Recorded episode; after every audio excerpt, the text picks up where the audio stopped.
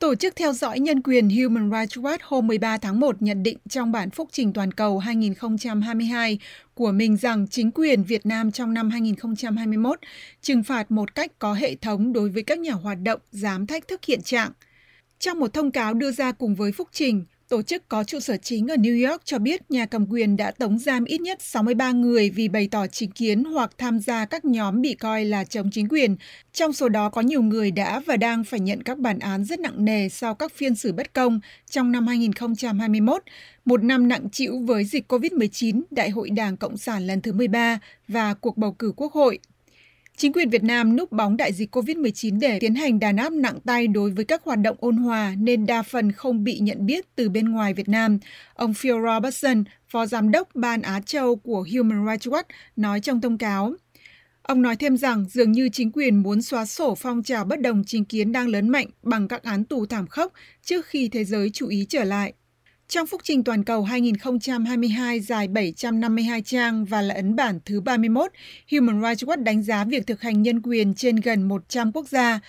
Theo giám đốc điều hành Kenneth Roth nói trong phúc trình, thể chế chuyên quyền đang có xu hướng gia tăng. Ông cũng cho rằng các nhà lãnh đạo dân chủ phải làm tốt hơn các nhiệm vụ của mình như giải quyết các vấn đề trong nước và toàn cầu, cũng như đảm bảo rằng thể chế dân chủ mang lại được những lợi ích như đã hứa hẹn. Trong phần về Việt Nam, phúc trình nhận định rằng chính quyền Hà Nội đã hạn chế nghiêm trọng các quyền dân sự và chính trị cơ bản, trong đó có các quyền tự do biểu đạt, ngôn luận, thông tin, lập hội và nhóm họp ôn hòa, cũng như quyền tự do tôn giáo và tín ngưỡng. Những người lên tiếng phê phán đảng hay chính quyền phải đối mặt với việc bị công an đe dọa, sách nhiễu, cản trở việc đi lại, bị câu lưu và bắt giữ tùy tiện và bị bỏ tù sau các phiên tòa không công bằng, phúc trình viết. Và còn cho biết rằng công an giam giữ các nghi can chính trị hàng tháng trời mà không cho tiếp xúc với luật sư và thẩm vấn họ thô bạo. Các tòa án do đảng kiểm soát kết án các nhà hoạt động và blogger dựa trên các cáo buộc ngụy tạo về an ninh quốc gia. Thống kê của Human Rights Watch cho biết trong năm 2021, các tòa án ở Việt Nam đã xử ít nhất 32 người bị kết tội chỉ vì đăng các ý kiến phê phán chính phủ, trong khi công an bắt ít nhất 26 người khác với các cáo buộc chính trị ngụy tạo. Trong tháng cuối cùng của năm, Việt Nam đưa ra xét xử một loạt các nhà báo và nhà hoạt động danh tiếng cũng như tuyên cho họ những bản án dài hạn với các cáo buộc tuyên truyền chống phá nhà nước và lợi dụng quyền tự do dân chủ theo các điều của Bộ Luật Hình sự Việt Nam mà cộng đồng quốc tế luôn chỉ trích là mơ hồ. Trong số những người bị kết án vào tháng 12 năm ngoái có Phạm Đoan Trang, nhà báo đoạt giải tự do báo chí của Tổ chức Phóng viên Không Biên Giới RSF với bản án 9 năm tù. Đầu năm 2021, ông Phạm Chí Dũng, Chủ tịch Hội Nhà báo Độc lập và một blogger có tiếng của VOA, bị đưa ra trước vành móng ngựa cùng các thành viên của hội trong phiên tòa xét xử đầu tiên của năm cho các nhà báo và ngay trước thềm Đại hội Đảng 13. Ông Dũng bị tuyên 15 năm tù và được RSF xem là một trong hai nhà báo nhận án tù dài hạn nhất trên thế giới trong năm qua. Với việc kết án thêm hơn một chục nhà báo trong năm ngoái, RSF xếp Việt Nam trong top 3 nước giam giữ nhiều nhà báo nhất trên thế giới, chỉ sau Trung Quốc và Myanmar. Việt Nam chưa lên tiếng trước phúc trình toàn cầu của Human Rights Watch, nhưng Bộ Ngoại giao ở Hà Nội luôn phản bác các chỉ trích quốc tế về hồ sơ nhân quyền được xem là yếu kém của mình. Người phát ngôn Bộ Ngoại giao Lê Thị Thu Hằng hồi tháng 11 vừa qua nói rằng chính sách nhất quán của Việt Nam là tôn trọng, bảo vệ và thúc đẩy các quyền con người, trong đó có quyền tự do ngôn luận và tự do báo chí. Nói với VOA trong cuộc phỏng vấn đầu tháng này, ông Vũ Quốc Ngữ, Giám đốc Tổ chức Người bảo vệ nhân quyền, cho rằng đại dịch và sự thờ ơ của các chính phủ phương Tây là lý do chính quyền Hà Nội tiếp tục tăng cường đàn áp nhân quyền trong năm qua. Theo phúc trình của Human Rights Watch, trong khi đàn áp gia tăng ở Việt Nam, Ủy ban Liên minh châu Âu chưa làm gì để thể hiện được vị thế mạnh hơn đối với khả năng giải quyết tình trạng vi phạm nhân quyền với Hà Nội, vốn đã được ghi nhận trong Hiệp ước Thương mại Tự do EU-Việt Nam EVFTA có hiệu lực từ tháng 8 năm 2020.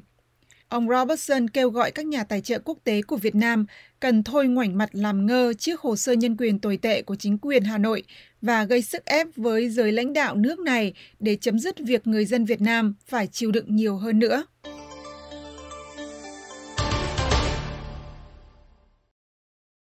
Chính quyền thành phố Tuyên Quang vừa bắt giam nhà báo độc lập Lê Mạnh Hà, chủ một kênh YouTube chuyên lên tiếng cho những người dân bức xúc về các tranh chấp đất đai và các vấn đề xã hội, theo tin từ gia đình. Bà Ma Thị Thơ cho VOA hay, chồng bà bị một nhóm các quan chức chính quyền bắt đi từ sáng sớm ngày 12 tháng Giêng khi ông đến huyện Chiêm Hóa mời đám hỏi cho con gái, và ông bị giải về nhà ở thành phố Tuyên Quang để khám xét nơi ở vào buổi trưa cùng ngày. Bà nói, trong nhà đi khoảng 30 người, còn ở ngoài kia rồi là tất cả những cái người chắn đường, rồi người công an nó chắn đường, nên là chắn trên chắn dưới, rồi là cả có cả y tế các thứ xuống, người cũng đông lắm, nó phải 50 người đấy, đông lắm, nó phải rơi ươm tính về khoảng 30 người là mặc thường sắc phục và thường phục. Sau khi lục soát nơi cư trú của gia đình ông Lê Mạnh Hà ở xã Kim Phú, chính quyền tịch thu một số vật dụng, bà Thơ cho biết. Cơ quan chức năng khám xét ấy thì đấy hơn 20 quyển sách, toàn luật thôi. Toàn các loại luật như nhà xuất bản Việt Nam sản xuất rồi mà. Lấy 2 cái laptop của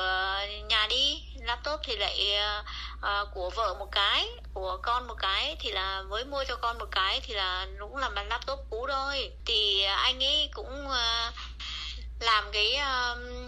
kênh vào đấy, thì anh tải cái kênh vào đấy, thế là anh ấy người ta thu giữ hết. Với lại cái điện thoại của vợ thì là có cái tiểu tiên lên theo dõi cái kênh của anh ấy, thì là người ta thấy có cái kênh ở đấy thì người ta cũng thu giữ cả điện thoại của vợ. VOA đã liên lạc chính quyền thành phố Tuyên Quang và chính quyền tỉnh Tuyên Quang để tìm hiểu về vụ bắt ông Hà nhưng chưa được phản hồi. Thông báo của Công an tỉnh Tuyên Quang đề ngày 13 tháng Giêng mà gia đình vừa nhận được cho biết ông Lê Mạnh Hà bị bắt theo Điều 117 tuyên truyền chống phá nhà nước. Nhà báo độc lập Lê Mạnh Hà, 52 tuổi, lập kênh Tiếng Dân TV, tiếng nói của người dân Việt từ tháng 5 2018 với nhiều buổi phát trực tiếp. Kênh của ông là tập hợp tiếng nói đa dạng của những người dân không được đền bù thỏa đáng trong các tranh chấp đất đai, bức xúc trong xã hội và lên án tệ tham nhũng. Bà Thơ cho hay. Chồng tôi là chuyên nói về, nói chung là đi giúp dân oan, là ví dụ như là đi đòi đất đai. Cái việc của anh làm ấy là anh ấy đòi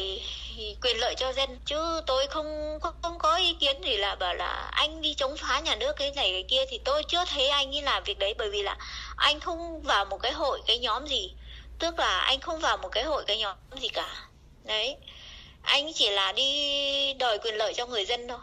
Vào đầu tháng Giêng 2022, ông Lê Mạnh Hà viết trên trang Facebook Lê Việt Hà về cuộc chiến đấu không cân sức trong việc bài trừ tham nhũng. Ở Việt Nam, tham nhũng đã chiến thắng người dân vì tham nhũng được trang bị vũ khí hiện đại. Người dân không được trang bị vũ khí ngoài chiếc điện thoại để chống lại tham nhũng. Ông Lê Mạnh Hà là một trong những nhà báo độc lập, những người bình luận trên Facebook mới nhất bị bắt hay bị xét xử tại Việt Nam vì lên tiếng chỉ trích chính quyền. Ông Nguyễn Thái Hưng và vợ là bà Vũ Thị Kim Hoàng hôm 5 tháng Giêng bị chính quyền tỉnh Đồng Nai bắt giam với cáo buộc lợi dụng các quyền tự do dân chủ theo Điều 331 Bộ Luật Hình sự. Nhà báo độc lập Lê Trọng Hùng, một người nổi tiếng với các chương trình phát trực tiếp trên YouTube về các vấn đề tranh chấp đất đai và xã hội, vừa bị một tòa án ở Hà Nội tuyên phạt 5 năm tù hôm 31 tháng 12 với cáo buộc tuyên truyền chống nhà nước.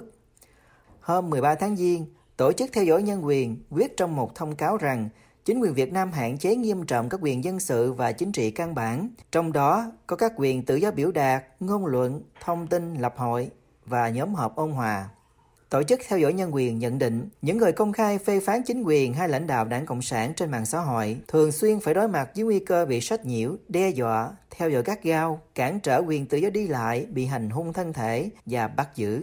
Việt Nam thường xuyên lên tiếng bác bỏ các cáo buộc vi phạm nhân quyền, cho rằng nhà nước luôn đảm bảo các quyền căn bản của người dân và chỉ bắt giam và xét xử những ai vi phạm pháp luật.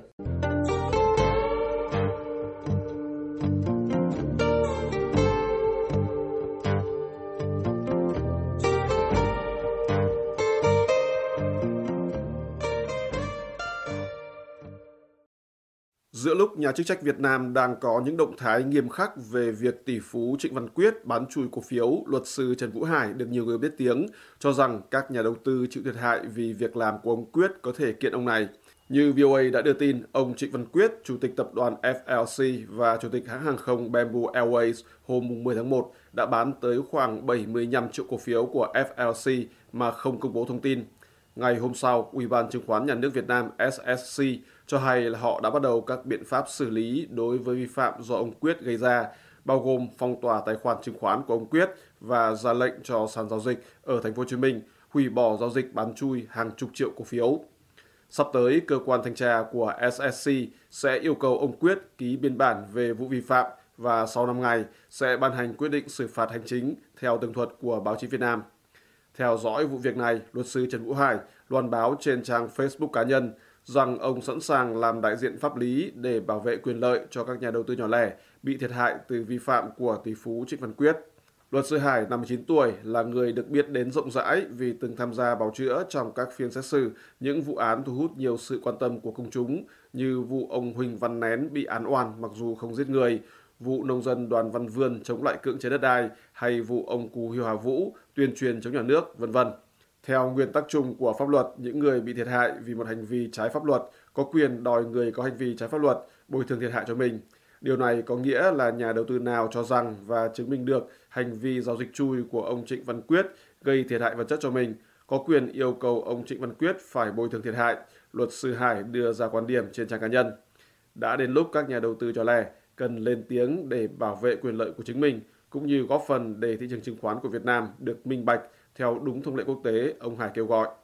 Lưu ý rằng hồi năm 2017, ông Quyết đã từng bán chui 57 triệu cổ phiếu FLC nhưng chỉ bị SSC phạt 65 triệu đồng. Luật sư Hải cho hay ông và nhiều người đang chờ đợi xem liệu SSC có đề nghị truy cứu trách nhiệm hình sự ông Quyết hay không, vì lần này ông ta đã tái phạm gây ảnh hưởng nghiêm trọng đến thị trường chứng khoán và thiệt hại không kể xiết cho các nhà đầu tư.